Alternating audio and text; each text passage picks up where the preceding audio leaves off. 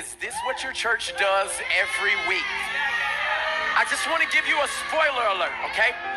Around here, we're excited. Like the same way people get excited for the Super Bowl or the NBA playoffs, the same way that people get excited about having a baby or they get excited about getting their new house. All of those things are temporary. The thing we're celebrating today is something that happened eternally.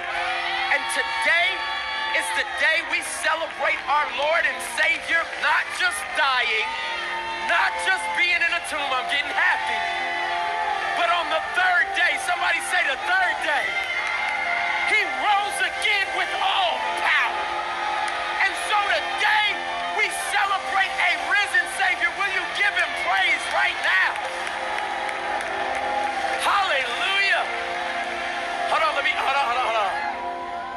did that man take Ritalin or something? No, no, no, no, no, no. I just knew where I was when God found me. And his resurrection power found me. And the difference that separates Christianity from every other religion is that everybody else had a God. But when they died, they died. When Buddha died, they only could make big statues. When Krishna died, they only had pictures. When, when, uh, y'all don't hear me? When every other God died, they died. But when Christ died,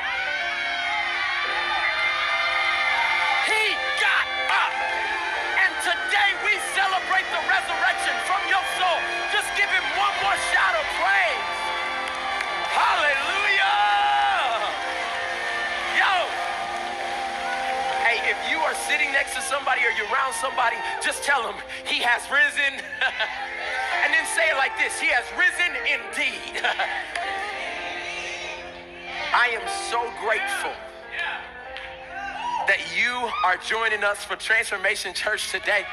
There are people watching all over the world, and some of you are sitting at your TV screen like this right now. It's like, I ain't heard that much screaming in a long time. Let, let, me slow it down and introduce myself. Hello, my name is Michael, and I have the awesome opportunity of being the lead pastor of Transformation Church. And today, we are celebrating what many call as Easter, but we know it's the resurrection of our Lord and Savior. And so, all I want you to know is that if you're watching this right now, we've prayed for you. We've, we've been praying that something in your life would align, that you would see the promotion or somebody would have invited you and you would get here in this moment because this entire experience is, is, so you can know about our risen Savior. And, and, and I, and I want to pull no punches. This year, I'm going to do something simple. Uh, uh, usually, you know, at Easter, when you come to a church, this is when we have um, people flying out of the sky. Everybody gets tattoos that say He is risen. We have all of these different things that happen happen this year, I just want to present the gospel to you. And the word gospel, all it means is good news. That's all I have for you today. I have, everybody say it, good news. And I know in a world where there's so much bad news going on right now, and, and, you're watching things that are making you afraid of tomorrow, I have good news.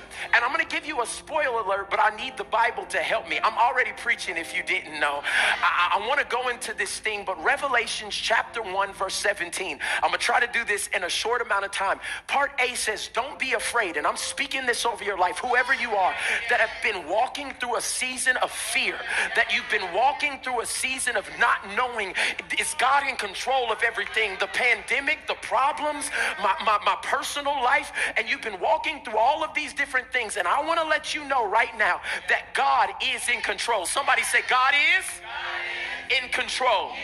And the reason I need you to know that God is in control is because he says in Revelations chapter 1, verse 17, don't be afraid. Don't be afraid. He said, I am the first and the last. I'm the Alpha and the Omega. I'm the beginning and I'm the end. I've been here before the oldest person you know, and I'll be here way after everybody is gone. I am the first and the last. I'm the living one. And then I love this. God's funny. He said, I died. But look, I am alive forever and ever.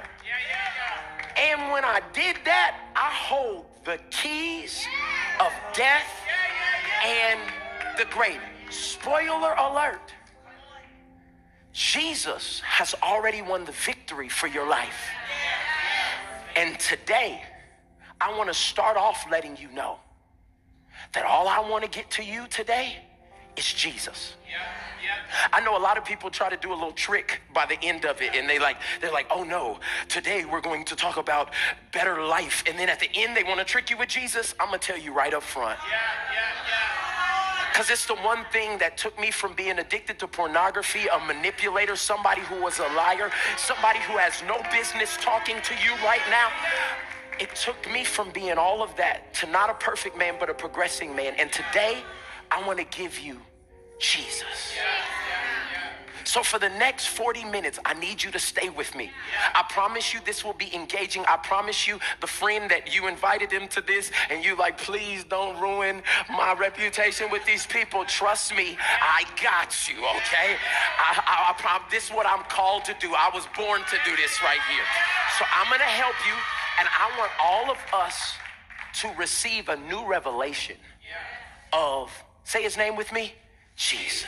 Can we pray right now, hands lifted all over the world? Father, I thank you. I thank you today is all about Jesus. It's all about you.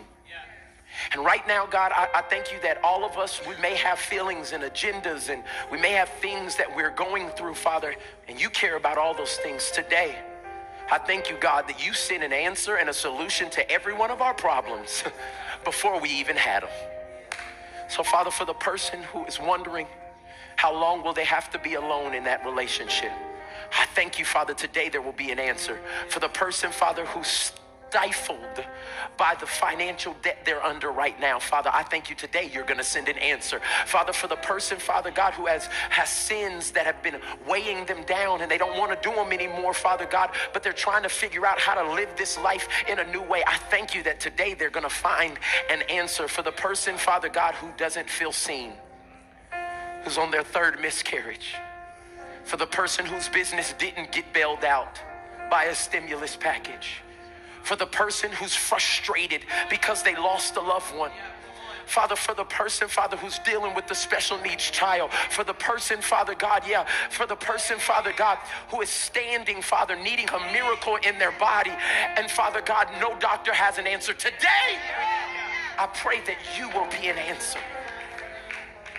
Father, let everything that's said and done give you glory and use me to help your people. God, we trust you, we believe you, and we thank you for not just dying, we thank you for the resurrection.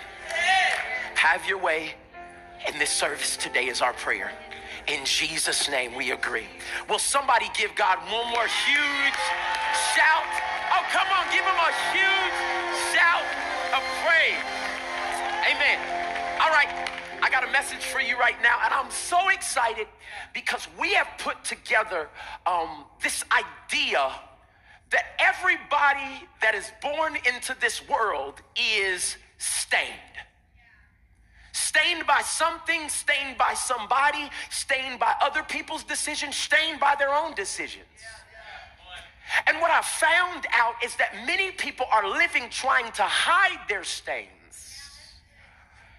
Now, all of y'all can be fake if you want to, but the truth is, there is something that is going on in your heart, your soul, and your mind right now that you don't want me to see. Oh, okay, y'all gonna be fake. Right now, I could open some of y'all phones right now and just see it. It'd be right there. You wouldn't want Pastor Mike to see it. The crazy thing about it is you care more about me seeing it, but God's there right now. He was there when the stain was made. He was there when you tried to put makeup on it and beat your face and, and, and, and, and try to cover up the stain of insecurity. Oh, I'm coming straight for. I ain't even got time today. I got to go right to it. He was there when you doubled down on the business because you thought that being successful in that arena would allow you to hide the very deep stains of being overlooked as a child in your family. And so now I'm going to make them notice me, and I'm going to have the money, and I'm going to have the car, and I'm going to have the woman, and I'm going to have the kids. And now you're staining another generation. because you have been hiding your stains with things and neglecting the ones that God called you to raise. Everybody say stained. Yeah. The truth of the matter is, all of us have stains. Specifically, the one talking to you right now. See, I'm coming to you talking from a place of humility and a place of knowing who I actually am. See, the thing about my stains is if you don't know them, I know them. I woke up with them. I know the thoughts that I have when nobody's looking. I know the things that I watched too long on that certain channel when everybody was asleep. I know the things, the deep roots of the things that I do to be seen and to be loved. I know the places I've gone not because I was accepted there, but because I just wanted to feel something. Stained. And I know I'm kind of heavy. And there's somebody right now that's thinking, Pastor Mike, I'm not going to take 35 minutes of this. I, I can't do it. So let me bring it up for you. I'm coming back for you, just but just bring it up. See, I'm going to tell you something that you may not know about me. Is your pastor is a messy eater. Now, if my wife could tell all of y'all all the time she tells me, don't eat there because you're going to mess up the carpet. Or don't eat here because you're going to spill that. I'll be like, girl, don't worry about it. I'm going to do it. And inevitably, for some reason, when I finish eating, no matter how careful I am, there's always something that spills on the floor. And the reason is not because I don't know where my mouth is. I'm very aware. You can tell by my waist size where my mouth is. I know where it is. The problem is, I like sauces. Does anybody like sauces? I consider myself somewhat of a sauceologist. Right now in the comments, I need you to shout out and type your favorite sauce. Come on, let me hear what's your favorite sauce? I heard ranch, I heard sriracha, Polynesian. Oh, Chick fil A got some sauces. Chick fil A sauce, you can put that on anything, even cereal, and it's good. Chick fil A, it was like, eh. but I'm a sauceologist. And so one of the things about when I eat, and why my eating is so messy is because when I eat, before I start taking bites, I dip it in a bunch of sauce. And as I'm enjoying the delectable, wonderful, delightful sauce combinations that are exploding in my mouth, many times there's so much there that a little bit drips off. And I started thinking about this one time that I had the audacity to wear all white to an event. I mean, I was clean though.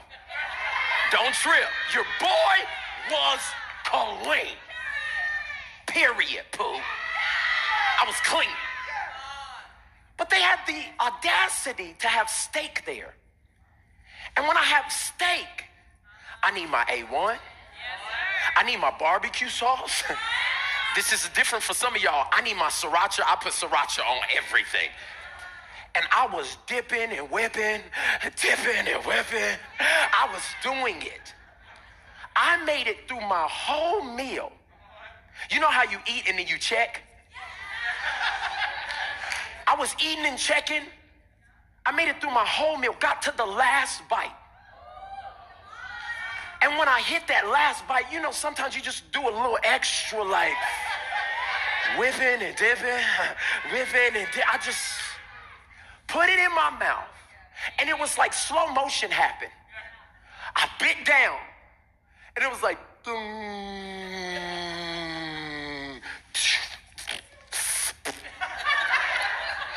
that mug went all the way down from the top of my head to the so and literally, it was at the beginning of the event. So the rest of the night, when I went in to say, What's going on? Everybody, I looked at their face and they looked at my stain. I, I went in and I was like, good to see you. And I knew they weren't looking at me anymore because what once was very clean had now become very damaged by something they didn't experience, but they can see the residue of. And it brought me to the thing of your attitude that you have, the things that you go to, how you medicate yourself, all of those different things. We see the stains of what we weren't there to witness. But the proof is on you. And as I begin to look at my life, I look like that outfit. I look good on the outside until you actually get to see my stains. And I know there's some self-righteous people who are sitting there with your Easter finest on at your house, and you talking about, I ain't got no stains, baby. The Bible tells us, write this down, first point, we all have stains. Somebody say, I have stains. Some of y'all couldn't even get that out because you're so self righteous and prideful right now. You don't see it. The thing about me is, I did not see the stain the way others saw it. I'm walking around with it on me. But it's evident to me when I look down, it's evident to them when they look at me at all. And the crazy thing about this life is we're walking around with people and around people, and many times they see our stains. And today I just want to let you know that your stains aren't better than their stains. Yeah, I got to come set it straight from the very beginning because some of you think the little white lie is different than homosexuality. But when you go to the foot of the cross, it says that it is an even playing field. So you can be in church lying and talking about people or living in an alternate lifestyle. And God said, You're still stained. And I don't know what you've been stained by, but some of you have been stained by secrets secrets that are in your family right now. Secrets that even as I'm talking to you, they're touching your heart right now. Stains from conversations you've had with people, stains from the mother that did not validate you because she knew something she didn't want anybody else to know. So she kept it a secret what happened to you in that house. Yeah, it, it, no, no, I know, I know, I know, I know we don't want to talk about it for real, but many of us right now are hugging people. Secret relationships in the DMs with people. Secrets. And the thing about the secrets is it left a mark on you. And as much as I try to go away from it and only come back once a month, every time I connect with that secret, the longer it stays alive, the more I try to only do it when I really need it. It finds itself a part of me. And now I go to church on the praise team like this. And now I'm raising kids like this. And now I'm trying to do this. And the thing is, now they're nowhere to be found. The secrets go away from me in my action, but I still have proof that it impacted my life. And all I'm saying to you is that we all have stains. Somebody say, We all have stains. And I know that some of you have run so far away from that childhood past, from that trauma, that thing that has happened, but I'm telling you, the trauma was never dealt with. And so you have been affected by the secrets, and the secrets have given birth to trauma. Yep. Hold on. I didn't know that it was going to affect me. I'm 35 years old. Why is 13 year old me coming out in the workplace? Hold on, I didn't know. I didn't know. I thought I would be okay if I just left that denomination or if I just left that church. But the secrets and the trauma now have become something that I fought my whole teenage career. And I thought when I went to college and I left my family and I left those people and I moved to a different country that it would go away. But the trauma left, but the trauma's still on me.